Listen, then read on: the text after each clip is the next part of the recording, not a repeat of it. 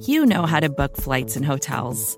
All you're missing is a tool to help you plan that unbelievable travel experience. That's why you need Viator. Book guided tours, excursions, and more in one place. There are over 300,000 travel experiences to choose from, so you can find something for everyone. And Viator offers free cancellation and 24 7 customer support for worry free travel. Download the Viator app now and use code Viator10 for 10% off your first booking in the app. Find travel experiences for you. Do more with Viator.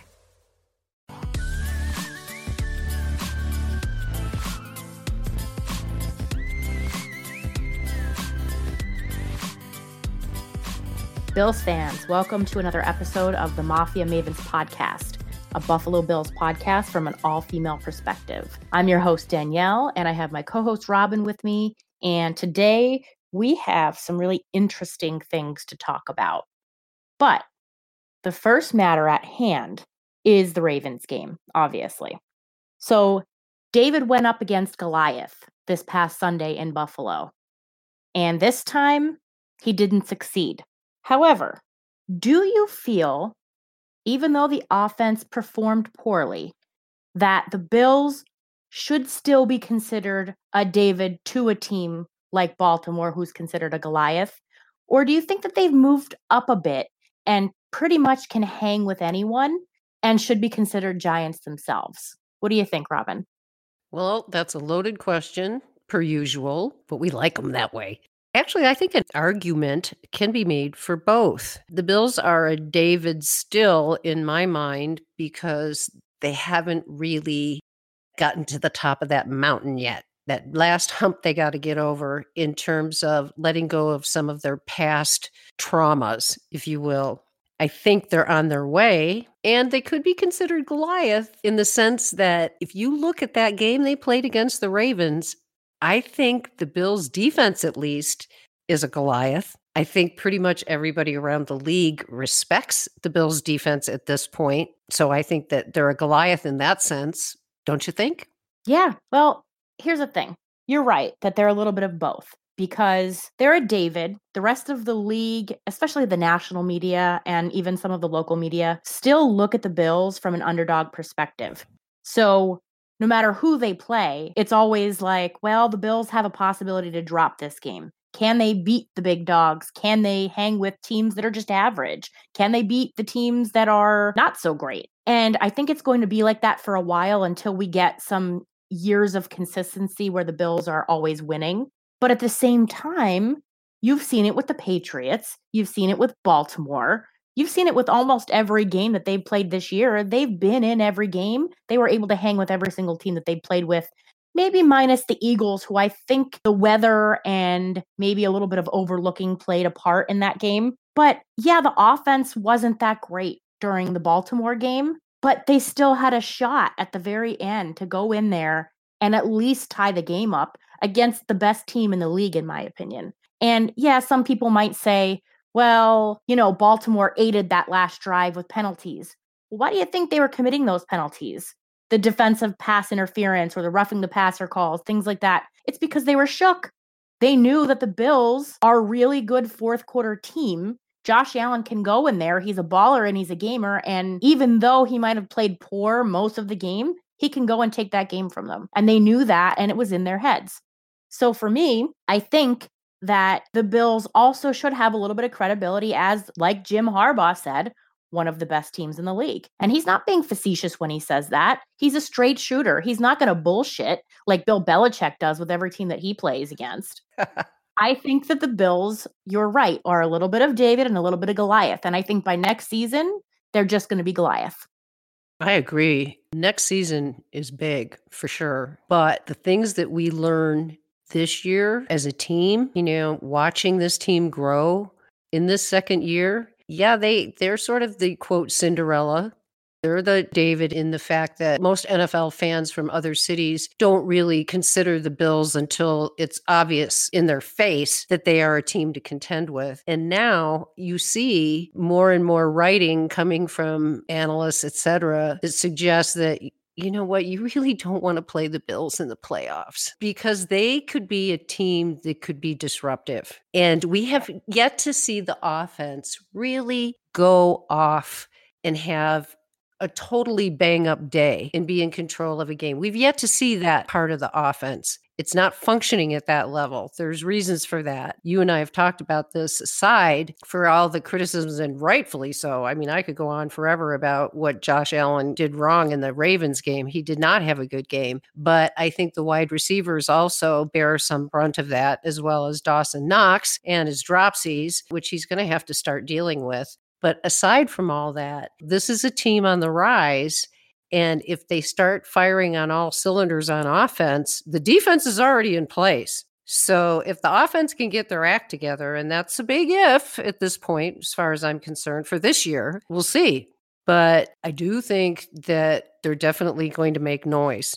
And I like that you called them a Cinderella team because at the beginning of the season, Adam Schein said that the Bills were his Cinderella team. And I think that's kind of where they're at for me, I think that Bills fans, their expectations are just too high. And I know that people will say, well, we should have high expectations. We should expect more from them. But here's the thing the offense isn't a complete unit. It wasn't a complete unit at the beginning of the season, and it's not now. I still think that we need a true, big bodied, number one wide receiver who can grab those contested balls and isn't afraid to fight for them.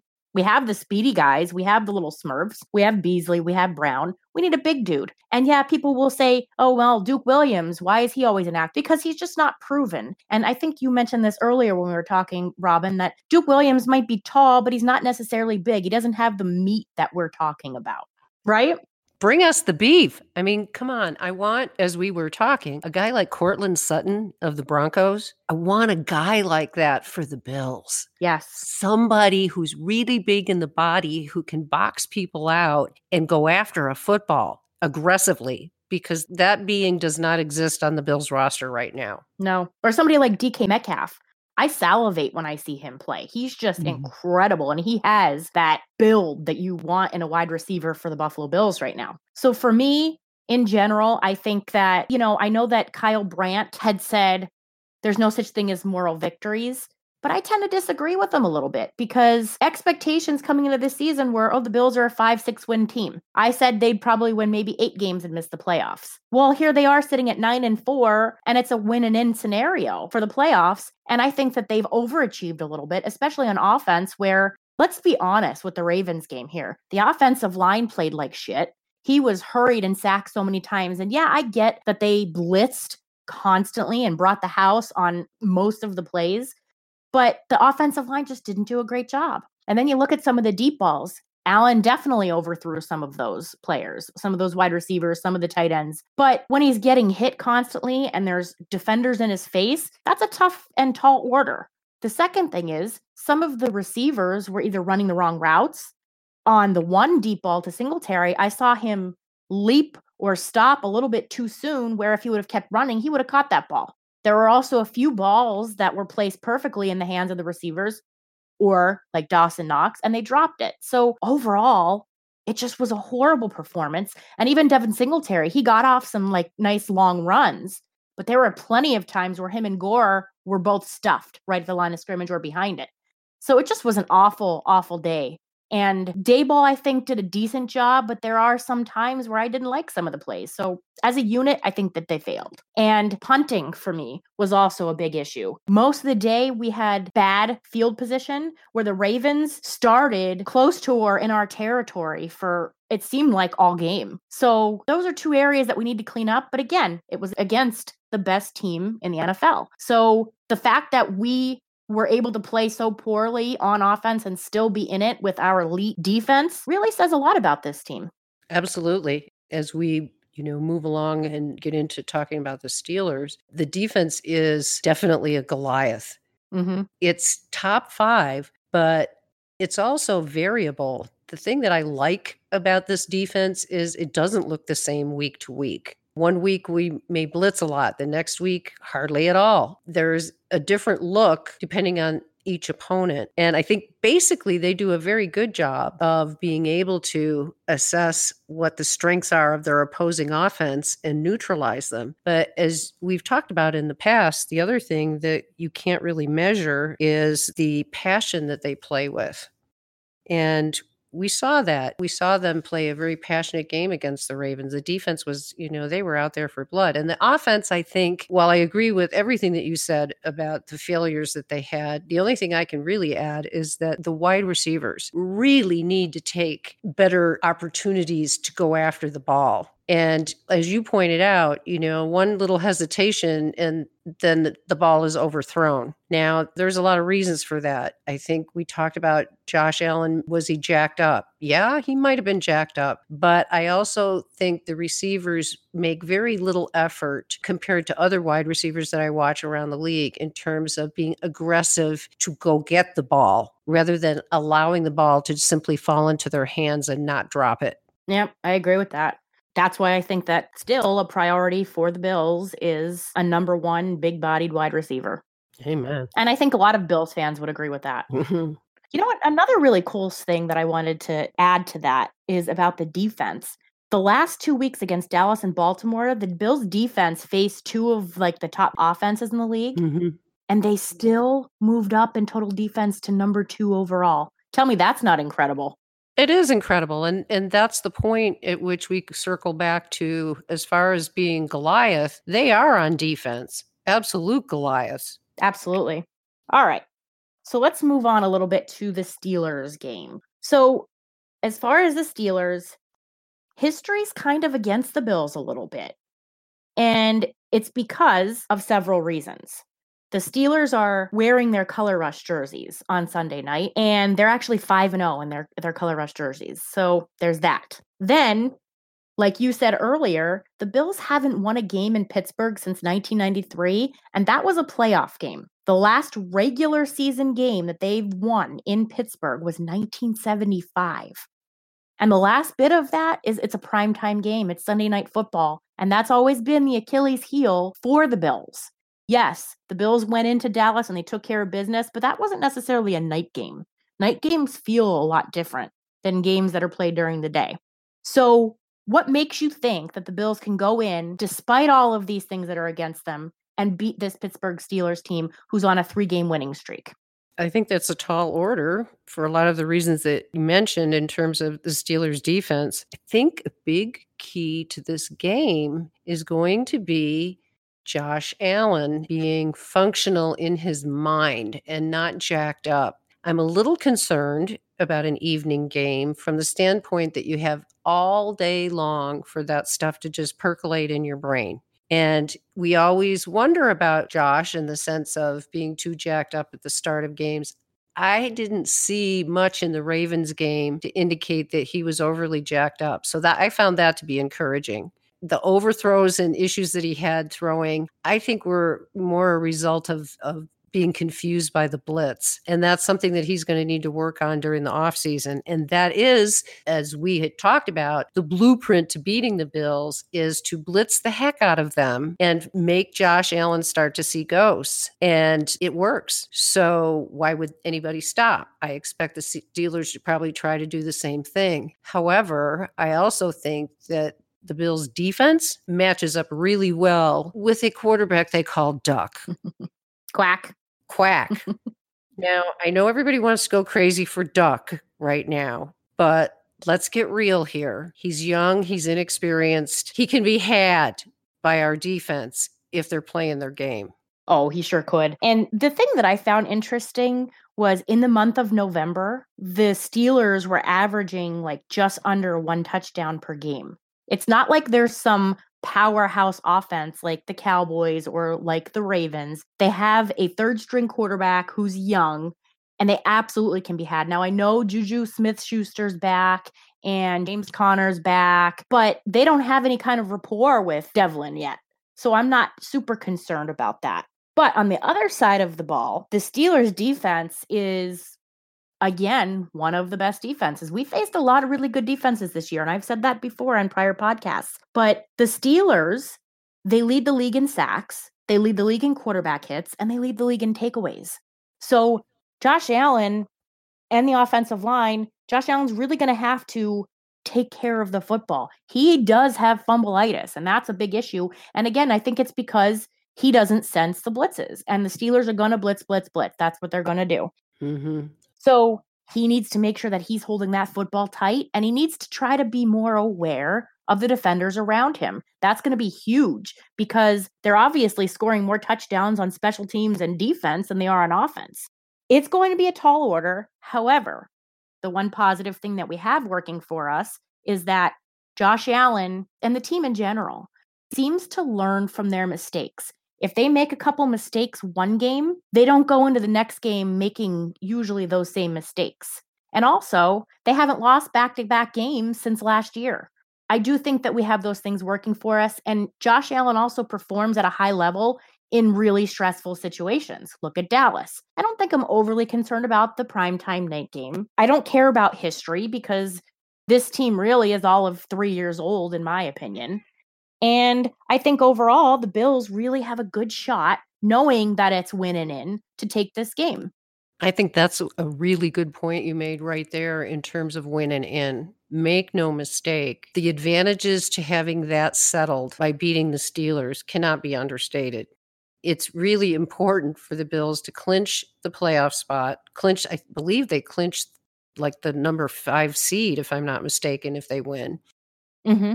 If that's the case, then uh, let's get to it, boys let's not pussyfoot around and wait and try to have to beat the Patriots and try to have to beat the Jets, blah, blah, a million different scenarios. No, go out, go about your business, win the game, and come home victorious, knowing that you're going to be headed for the playoffs. I think that's a very important statement. There are a lot of things that this team has dispelled in terms of proving that they are not the same old Bills. This is what we want to see. This is a game where they can show us it's not the same old Bills. And I think they will. I have, you know, I'm more confident about this than I probably should be, but I do think that this team has a, a sense of purpose and a focus that they haven't had in a very long time. And it's funny that you say that about feeling confident because I myself have a very calming feeling about this Steelers game.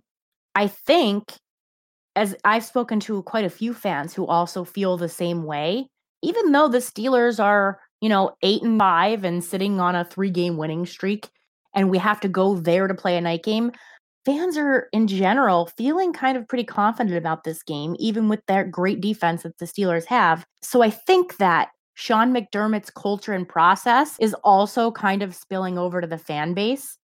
And it's a really good feeling it's a really good feeling to not feel like we're going to go there and just get let down again and again and again. That's an interesting point that you made. So you're telling me that Sean McDermott is processing the fan base as well. I like it. I think he is. I think he totally is processing the fan base because most fans love him. Yeah, he does, you know, make some questionable decisions sometimes in game, but overall, he's changing the culture and it's not just with the team, it's the entire fan base and city and you know everyone that roots for the Bills. So it's it's a really cool feeling because not a lot of coaches can do that. Really, and he's beloved in Buffalo, no question about it in three short years, look at what's happened. And I would be remiss if I didn't throw in my wow babble about how important I think culture and team chemistry is. And just today, you can go online and look at Sean McDermott's press conference. And what was he talking about today in today's press conference? He was talking about team culture and chemistry. Mm-hmm. So, yes, I think we're all being processed. Fan base, even reporters are being processed. Yeah, they are because I see them being more positive than they have in recent years. And here's the thing if Sean McDermott gets this team to the playoffs, which I absolutely fully believe 100% that they will, it's winning in and they're going to get it done one way or another. But that's two playoff years in three year span. Mm-hmm. That's a big deal after missing the playoffs for what, 17 years? 17 years. And it was looking very grim until Sean McDermott came along. Seriously, it was. My thing is if we make the playoffs again, Sean McDermott needs the keys to the city. I don't care. Oh, heck yeah. Because he's done it all. He's taken a bunch of cast offs from other teams and he's gotten them to play at such a high level and play for each other that, again, we're in playoff contention. That's a big deal. It's a big deal. All right. Enough gushing over Sean McDermott. We need to talk about one more important thing that I think is affecting every fan of the NFL right now. What do you think? Hmm, what could that be? Hmm. Well, it has to do with the cheating New England Patriots. Here's the deal. They had a film crew for one of their shows that they play on patriots.com at the Browns and Bengals game in Cleveland.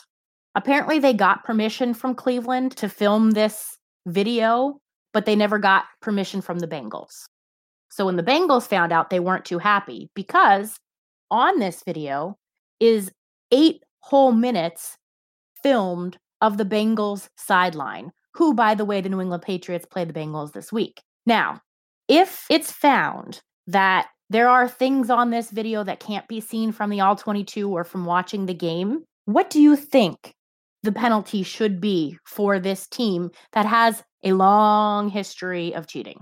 I guess I have to divide that into two different statements. What do I think should happen or what do I think will happen? Because with the NFL, it's very likely that, and again, I'm saying this presuming that there are issues on the tape that lead us all to believe that they were cheating again, for which they have been fined notoriously in the past. I think this Patriots team should not be able to participate in the playoffs. That's what I think should happen. What I think will happen, probably nothing, maybe a fine, a lot of things swept under the rug. Plausible deniability is what I think will happen. The NFL will come out and with some carefully crafted statement, and they will be punished with a slap on the wrist fine, and everything will be hunky dory. Yeah, I think I'm actually with you there. I mean, we usually agree on most topics which is kind of why we started the podcast to begin with. But in my opinion, I think that there is some malignancy going on there. And, you know, it's been said before that they have low level employees of the New England Patriots go in after a visiting team into their hotel rooms when they leave and they try to find anything that they can about that team, anything that's left behind. They've had them go into the locker rooms of the visiting team you know, I've heard things like when they're an away team, the defenders would go into their locker rooms and the offensive playbook for the other team would be in their lockers. There's issues of, and now people have said, oh, well, a lot of teams do this, but scrambling the headsets or, you know, shutting them off at a certain time. So many things. And now the videotaping stuff for the second time. When is it going to end? It's not fair to the other teams. And it just makes me think of, for instance, the Patriots last year, you know, their defense was okay. I think that they lost players from last year to this year, and now suddenly they're the best defense in all of NFL history. Mm, that doesn't sit well with me. The offense isn't great. Brady's on the decline, and they're still winning games. I don't know. Things aren't adding up. And I really think that the NFL needs to do more than just find the team, which I think it was Adam Schefter or Ian Rapoport reported that the NFL believes the New England Patriots, but there's still going to be some kind of punishment, most likely by the way of a fine. I don't think that's good enough. Not for a wealthy team. A fine? That's a slap on the wrist. That's saying you could keep doing what you're doing. We'll just find you money every now and then when we catch you doing it. Well, it certainly suggests to me that they don't have any regard for the fact that this is more than the first time offense. That's the thing that gets to me the most about the situation because if they're videotaping signals again or trying to get some kind of competitive advantage that way, it just goes to show that they have no morals as a team. And I I can't respect that. You know, I just can't respect it. And I have talked with other people about numerous things regarding the integrity of the NFL over the years, and this troubles me greatly because if it really is this team doing this kind of stuff again, at what point does this become ridiculous in terms of being a habitual offender? Right. I can't, you know, literally, it, it's enough to make me, and this is something the NFL should pay attention to. If they thought they had a problem when the Kaepernick situation came out, just wait and see what happens if this does blow up into something worse and they mishandle it. There will be another level of people who will walk away from the NFL, and that includes me because I'm the kind of fan you don't want to lose. Because if you lose me, you've lost your most ardent, passionate fans. And that's who I represent. I just don't know as a fan from another team. And yes, do I have sour grapes? Of course I do. But at the same time, why do we have to be the ones that are victimized by being in the same division with this ridiculous team that insists on playing all in on cheating and whatever it takes to win? Yeah, I think that way too because, you know, and that's the thing. I've been an NFL fan since I was pretty much born, a Bills fan since I was born. But why do I want to watch the NFL when I know that most likely anybody that's going to play the Patriots is going to lose because maybe they're cheating? And the thing of it is for me, people were saying, oh, well, you know, it's just against the Bengals. Why would they need help against the Bengals? Well, there's two points to that. The first point is it doesn't mean that it was only the Bengals that they were doing it to. It just means that that's the game that they got caught doing it. So they could have been doing it all season. We have no idea.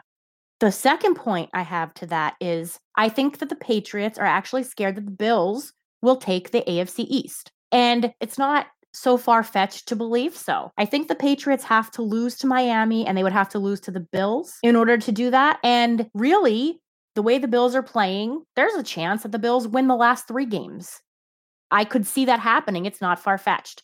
So I think that they're scrambling right now and trying to get any advantage they can to make sure that that doesn't happen because they have won the AFC East for how many years in a row? It feels like forever for real. And, you know, I don't know. I try not to be a conspiracy theorist because it's not my cup of tea generally. But I have thought for an awfully long time that the Patriots have not stopped whatever they're doing to gain competitive advantage, particularly at Gillette Stadium. Their home record is ridiculous. And I get that they're a dynasty, whatever. But if it can be shown that this team had repeatedly disregarded the rules and basically disrespected the shield, as the NFL would like to call it, that's despicable. And I, I have to wonder, and let me ask you this when are the rest of the owners going to get sick and tired of this crap? That was actually my next question to you. What do we do with Robert Kraft? Because he's clearly allowing this shit to happen. It definitely makes you wonder. And at some point, there needs to be some sort of camaraderie formed among the owners who really are concerned about where this is leading in terms of the integrity of the game. Because to me, that's what's at stake. It's bad enough now you know, that there's legalized gambling. And I don't want to get into a big discussion about that. I don't care what people do. But I do worry about the purity of the game when money is on the line. And that's enough of an issue for me to question what is the integrity of the NFL all about. And then you throw in this crap. And then on top of it, all the bad officiating. I mean, you get to the point, at least I do, as a long time, lifelong Buffalo Bills fan from day one, I could get to the point where I could walk away from this and find something else to do with my time. I think it's starting to feel like that for a lot of people. And to your point, too, with the gambling thing, there are those people out there, a sector of people who believe that Vegas controls the NFL. And sometimes I think that could be true. I mean, look at the Bills game. They came in with plus six and a half at the Ravens or against the Ravens, and they lost by seven. A lot of people, with the way the Bills have been playing, especially coming off a win like that in Dallas on Thanksgiving, probably put money on the Bills. I mean, I don't know. I haven't seen the figures and stats, but I would guess that they would have because that's kind of a lot of points at home to have. And then they would have lost by half a point. So, you know, it does get the wheels turning in your head a little bit like, where is this game headed? What is going on? Why isn't the NFL taking a bigger stand against issues like this? Why is Kraft still an owner in the NFL after he allows cheating consistently? So I agree with you. And I think one day it's going to blow up in their faces and it's not going to be good. I agree.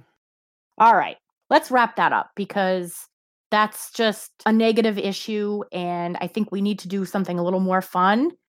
And fun means our giveaway. So this week, we were giving away a signed 8 by 10 of legend Stevie Johnson. I love him. And he actually even liked our tweet that we put out about giving away a signed 8 by 10 of him, which I absolutely adore. Yay, Stevie. Yay, Stevie. This week's winner of the Stevie Johnson picture is Megatron, and that's at Meg, M E G K 0 Z. So, congratulations to you. Please get with Jim Ruther for the picture, and we hope you really enjoy it. Make sure you post pictures of when you have it up. Next week's giveaway, we're not sure what that is yet. I'm going to have to get with Jim.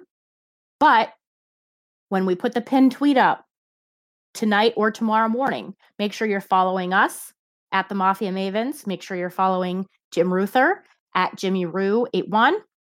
And this time, I think we might do something a little bit different for the giveaway. So stay tuned for those details. Yeah. As always, Bills fans, thank you so much for listening and go Bills.